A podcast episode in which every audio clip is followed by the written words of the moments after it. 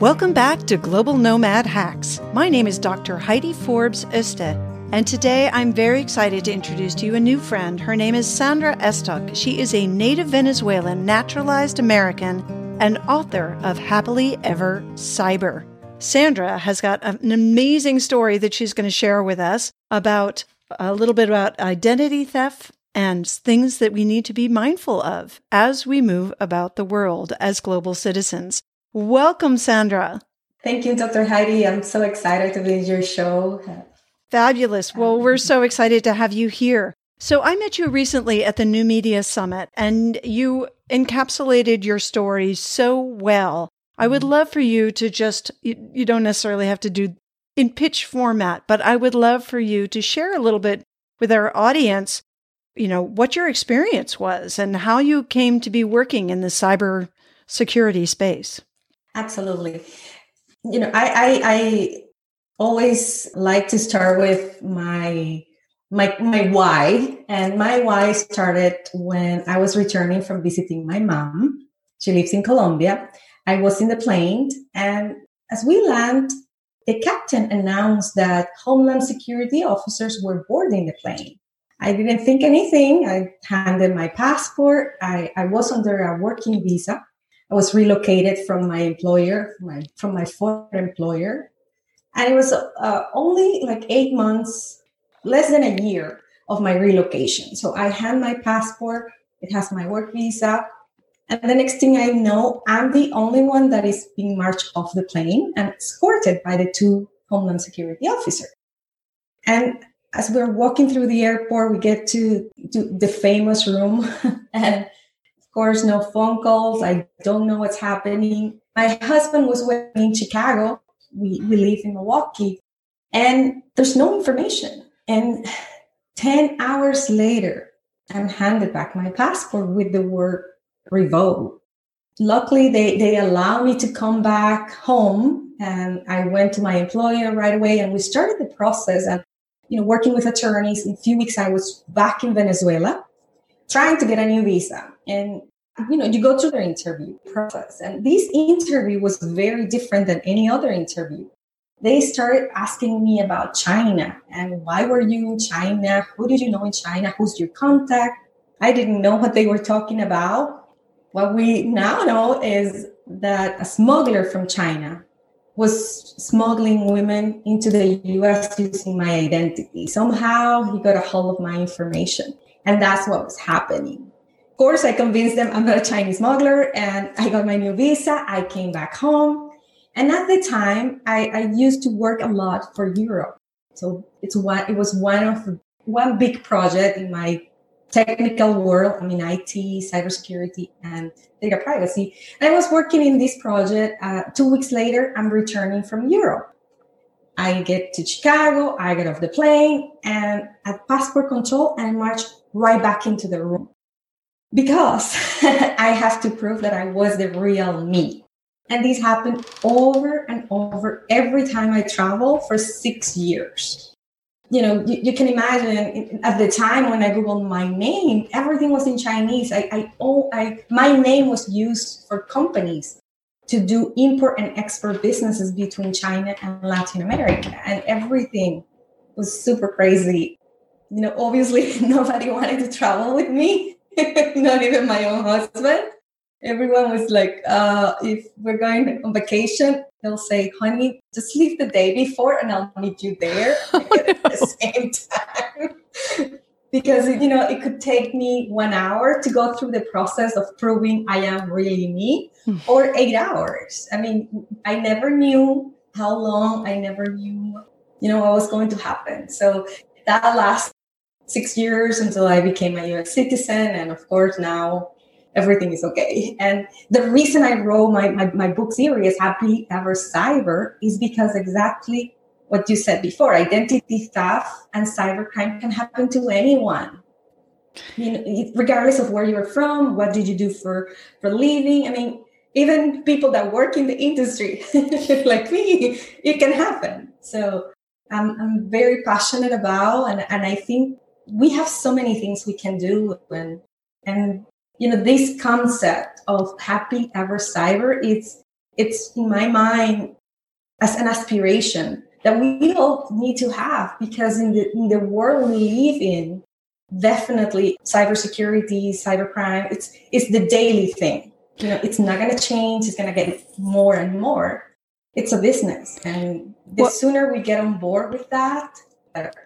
Absolutely. And I think right now it's something that, you know, we're all so ingrained right now in mm-hmm. using technology and sort of overusing it. And we're, you know, sometimes we're in a rush, sometimes we're tired, and we're just, we're, we're just mm-hmm. trying to reach our clients and, and connect with our communities. And you hear everything from, you know, the, the people that are doing Zoom bombing. I don't know if you've heard about mm-hmm. that, where people yeah. are coming in to Zoom meetings and, you know, mm-hmm. throwing porn in there and weird things that, and just, you know, it's such, it's unknown territory for a lot of mm-hmm. people. Most people mm-hmm. are coming into this comfortable with maybe doing a little bit of social media and doing a little emails here and there. And then they, you know, maybe, maybe they do Slack within their company, but beyond that, they're not used to living their lives online like we are right now.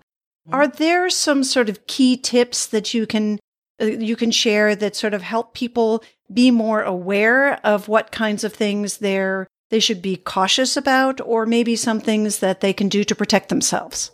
Oh, absolutely.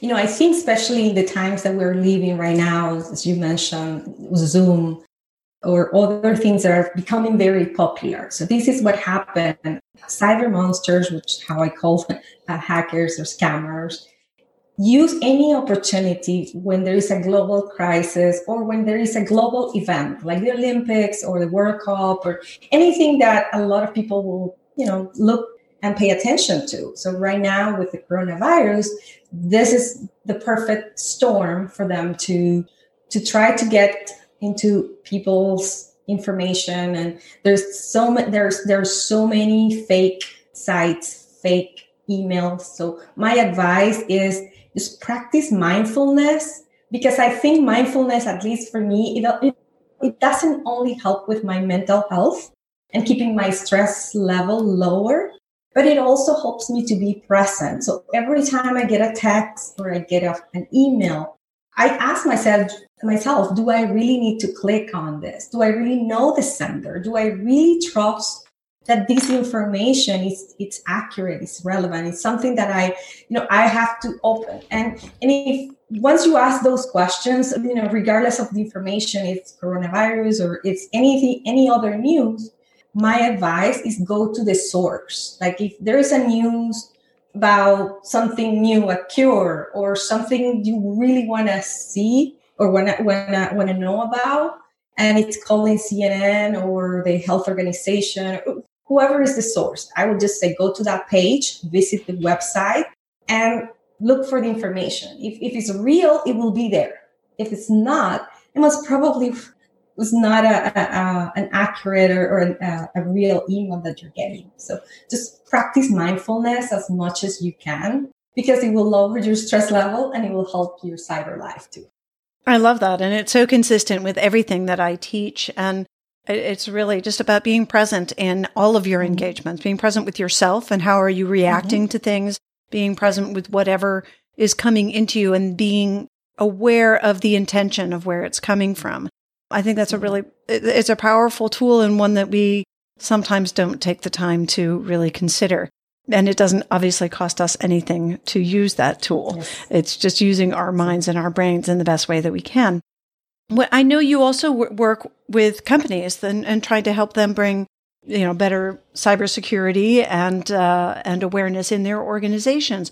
Do you have any sh- any stories that you might want to share or, or that you can share that sort of help us really understand and put this into context of some of the things that we might need to be concerned about or things that we can do to prep our own organizations and maybe what kind of tools you recommend to do that yes absolutely. You know i, I think you know especially companies nowadays that have to move into a virtual environment in a really fast pace that may not be prepared this is the time where it's so important that their employees, their contractors, their vendors really practice uh, I will say, uh, cybersecurity principles or, or the basics of cybersecurity. And and what I mean by that is you know what we mentioned before about being mindful mindful of what you click on, you know, providing information over the phone to people that you cannot validate. You know, they are your IT department.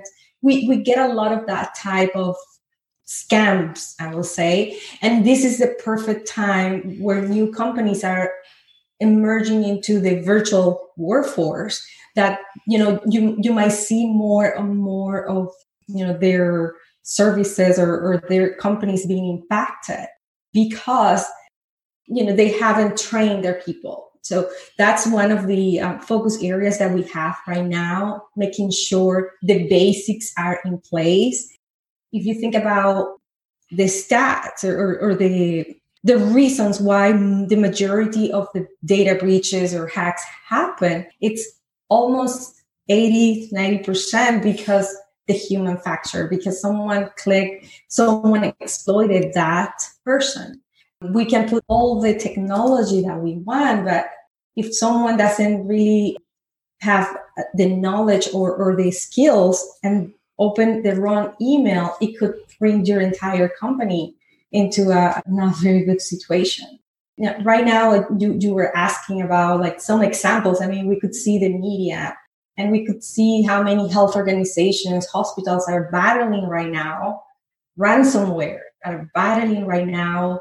The, the amount of hackers, scammers that are trying to, even with this crisis, get into people's information infect their computers because it's a business. And once we understand this is a business for them, I think we, we can put that in mind and say, okay, what we have to treat it the same way. We have to see training and we have to see the preparation of our employees or, or contractors as one of the tools that we need to, to be in business because it's a matter of time before you know someone that's the you know clicks on the wrong thing. Mm-hmm. I don't know mm-hmm. if that answered your question. Well, I was just wondering, for example, that are there things that we can do when you're moving, for example, and you're moving to different markets or you're different or you're traveling to foreign countries and you may not necessarily, for example, understand the full text of what's being sent to you, whether it's a mm-hmm. confirmation mm-hmm. and it's like, oh, well, this is coming from the area where I just was or I'm intending to mm-hmm. go.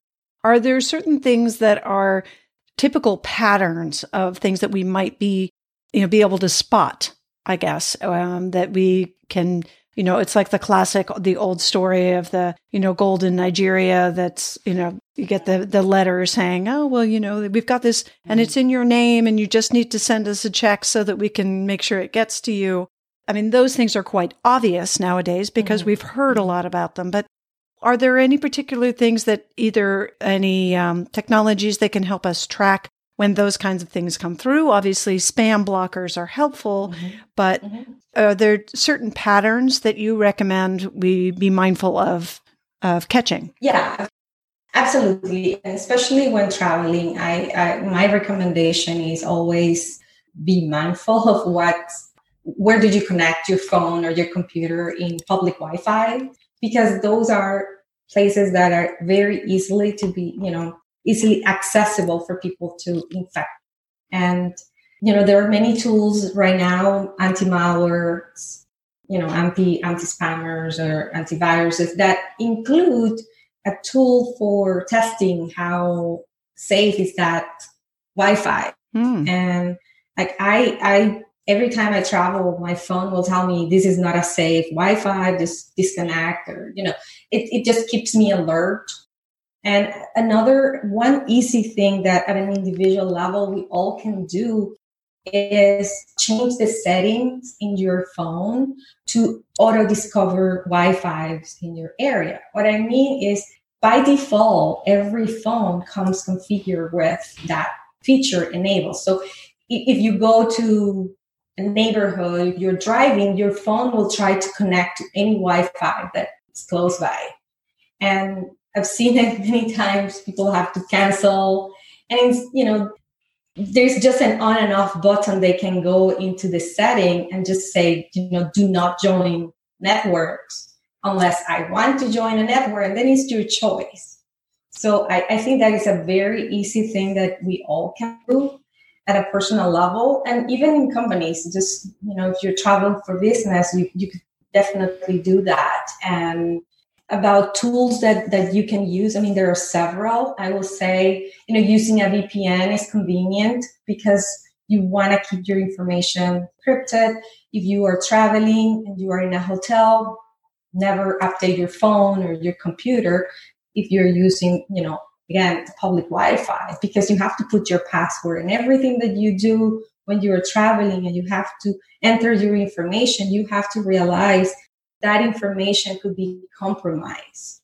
So just keeping that in mind. So if my my suggestion and what i'm, I'm including a checklist in one of the books it's in the series because when you travel you know you should you know, update your phone before you leave. Just make sure that your apps are up to date, your phone is up to date, your computer has the latest update. So you, when you are on the road, you are prepared and you don't have to be like, oh, this, you know, update just came out and now I'm not, I'm here. So, you know, just prepare and put it in your calendar. I mean, that's the best tool that we have, just a recurrent reminder every week to check and I think now this is the perfect opportunity. We have a lot of time in our hands because we're forced to be home and to you know change our routine. So putting these things in place, changing your passwords, changing you know your just taking control of your cyber world, it will prepare you so much better and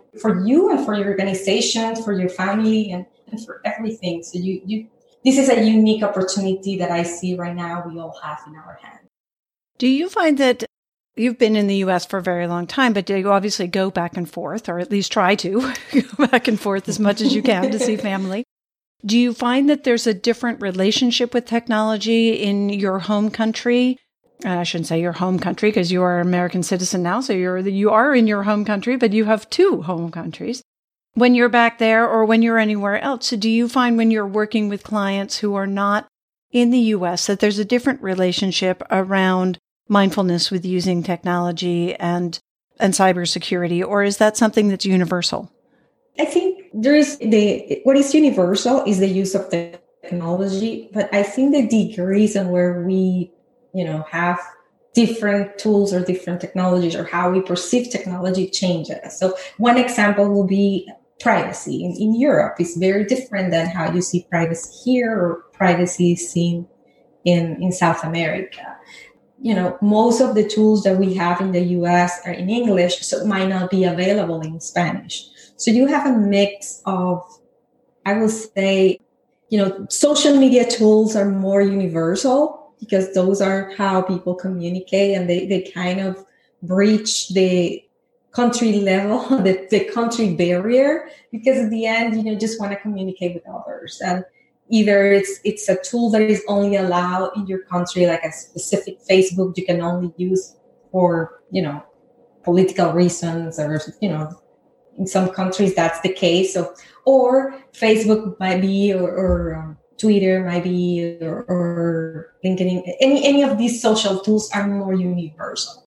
I think when it comes to how companies are doing it, what I've seen, especially in some countries in, in South America, is there is a great opportunity right now to to become more sophisticated. And I think that there is like a gap. I, I don't want to say in years, but I, I think in tool set and how people see e-commerce, how people, you know, are comfortable with putting their life online. So the US is more advanced. So I think we have been more pioneers in some areas.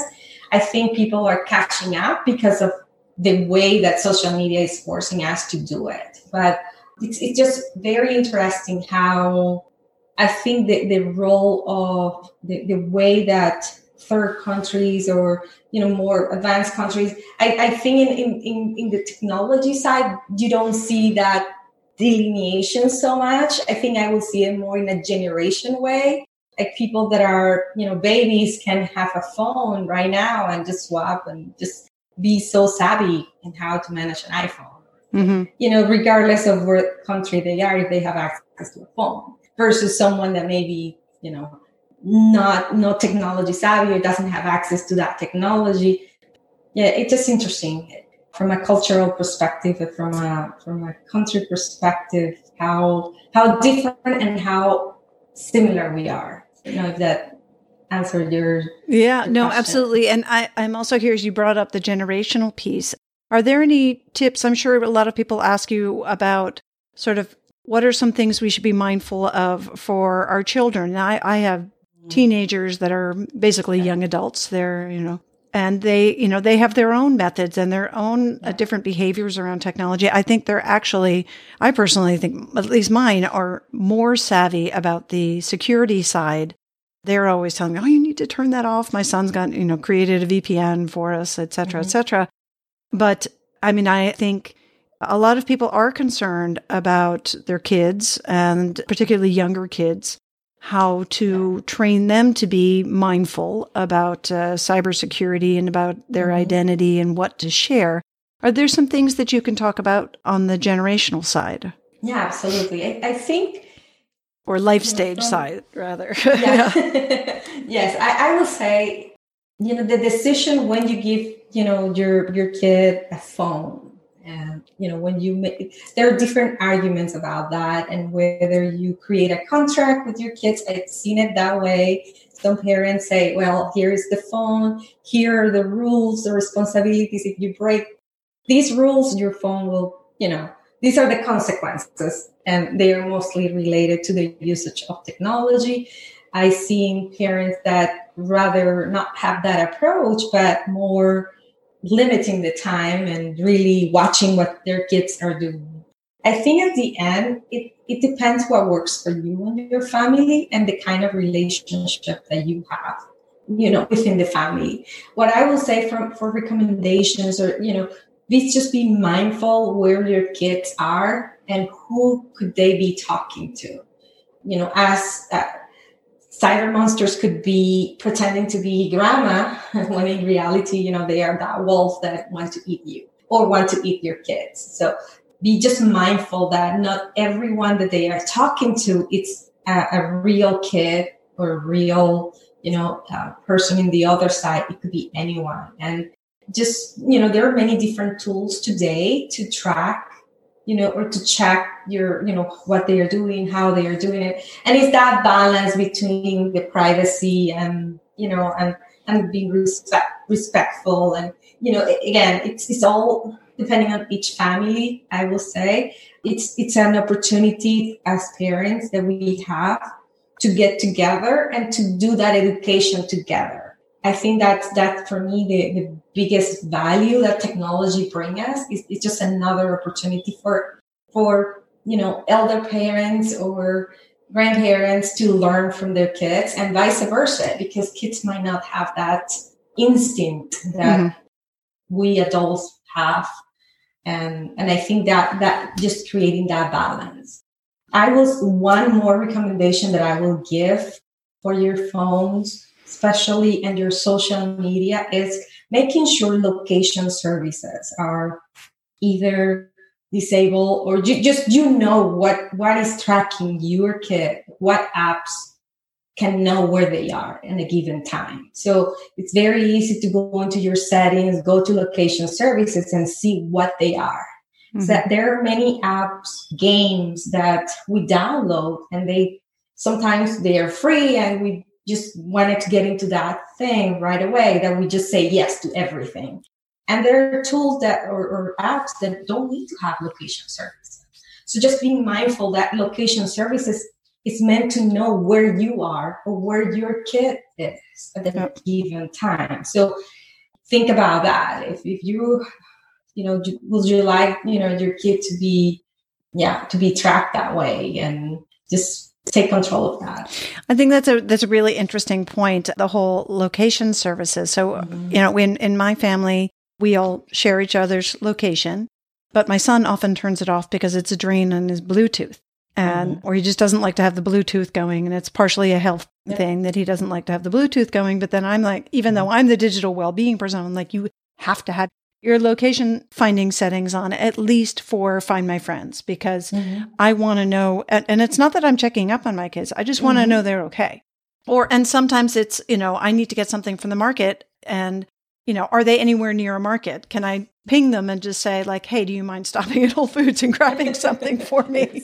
so, you know, I mean, I, I trust them entirely. So I'm not really worried about that piece, but some people actually do it to the extent of they're like watching their kids all the time. And then yeah. they have the other flip side where I have my kids telling me, Oh, well, you said you were leaving five minutes ago. You're still at home. so, you know, it comes back to bite you. But I think your point is really important to to think about that there are all these other apps that do ask mm-hmm. to track your location and and you can when you do turn them on, it often gives you asks you the question, you know. Do you want this to be tracking you while the app is on or all the time? Yes. And exactly. you know, if it's relevant to the app, like Waze or Google Maps, of course, you want it to be able to track you while you're using the app, but you don't mm-hmm. necessarily mm-hmm. want it on all the time. And then from, you know, a digital well-being and, and a general well-being of your device standpoint, it's better to actually have it turn mm-hmm. off. It's not just a cybersecurity issue. It's a, a health and well-being issue for both your device mm-hmm. and for mm-hmm. you. So I think that's a very, very good point. Thank you, Sandra. I want to make sure that folks can find you and learn more about your work. And would would you mind just sharing a little bit about you know how you work and how they can find you? Yeah, absolutely. So the Happily Ever Cyber series, it's I think it's the best way to find me. So if you go to happilyevercyber.com, and actually you can get the three things that can you can implement to protect your identity. I will say um, right now I'm a speaker an author, and I also work with with companies and helping them to to change how cybersecurity programs are created because a lot of the a lot of the programs are very focused on either the technical words or the technical you know the technicality and not so much about the, the human factor and the connection and what i what i'm doing with happily ever cyber is changing that because I want to change the perception of the cyber world. And what I have found and, and I have my experience encounter is when I share my story, and I have several stories in the books and in, and I'm, i share them also in, in my social media channel. When I share these stories, the story isn't just about me, but the story enables the other person's mind and they have their own cyber story. And every time I leave a stage or a training session, they, you know, and, and they come and say, wow, your story was amazing. I love it. Here's what happened to my grandma. Here's what happened to my dad. Here's what happened to my kid or to my friend or, or someone that I know. And then my story is not my story anymore. It becomes their story. And the next question is, what can I do? And so it's changing, you know, the way that we teach cybersecurity and make it personal. Because when we make it personal, now I, I there's something for me to take action. Now mm-hmm. I care to take action. And the other aspect that I that I have with my program is that I believe that you can I mean, there are so many things we can protect, but we cannot protect everything at once. So I think cybersecurity needs to become second nature to us because of the world we live in. And it's going to be more and more as you know we we evolve in the technology side. So we need to develop these skills like the same way that you teach your kids when you have to cross the street and you have to look at both sides and decide to cross. I think that has to happen in the cyberspace and these skills have to be na- second nature to us meaning you know the way that we use our passwords the way that we use technology the way we use our email the way we communicate with each other how much information we share what we protect like all of that it's it's part of our day. We don't even have to think about. Mm-hmm. if you go and travel you already know that your wi-fi or your bluetooth if you're not using your bluetooth like you're doing it's off. Like that's second nature to you and to your kid because your well-being is also into the mix. And i think when we integrate all of that we you know we give a really hard time to cyber monsters to get into your information. Mm-hmm. so I, think you know for from my perspective i'm challenging that status quo on cybersecurity that you know, it doesn't have to be hard. It doesn't have to be everything is all about the technology or technical. I think we individuals have a lot to do and a lot to to develop and, and to create the skills that we need to protect what we care to protect. Mm-hmm. It might be different for every person. So well said. And so, folks, if you want to find out more, it's Happily Ever Cyber. And her website is Sandra Estok, S A N D R A E S T O K dot com. And don't worry if you're on the go, that will be in the show notes. So it'll be easy for you to get at. Don't worry about trying to write it down right this moment. But we do hope that you will come back. And if you enjoyed today's show, don't forget to subscribe, rate, and review and join us next time. Thank you so much, Sandra. Thank you, Dr. Haiti. I, I really appreciate your your kindness today to let me bring this message and and I think you know this is a unique opportunity we have and it's just I, I think when when I look at the news, when I look at where we are in the in the world, you know, 10 years, 20 years from now, we're gonna look back and I think it's it's moments like this that we have where we can take control and we can decide what to do. And my my last word will be what are you willing to protect? What are you going to do today? What is that thing that you really care? Is it your family? Is it your business? Is it your personal information, your health information, whatever that is? And what are you doing today for that information not to be part of cybercrime or a victim of cybercrime. So. I love it. And it's such a poignant point for all of us. So, what are we doing today to protect ourselves as we move about the world as global citizens and teaching our children to be so as well? So, thank you so much for joining us today. Global Nomads, such a, a pleasure to have you with us today, and we hope you'll join us again for next time. Bye bye for now.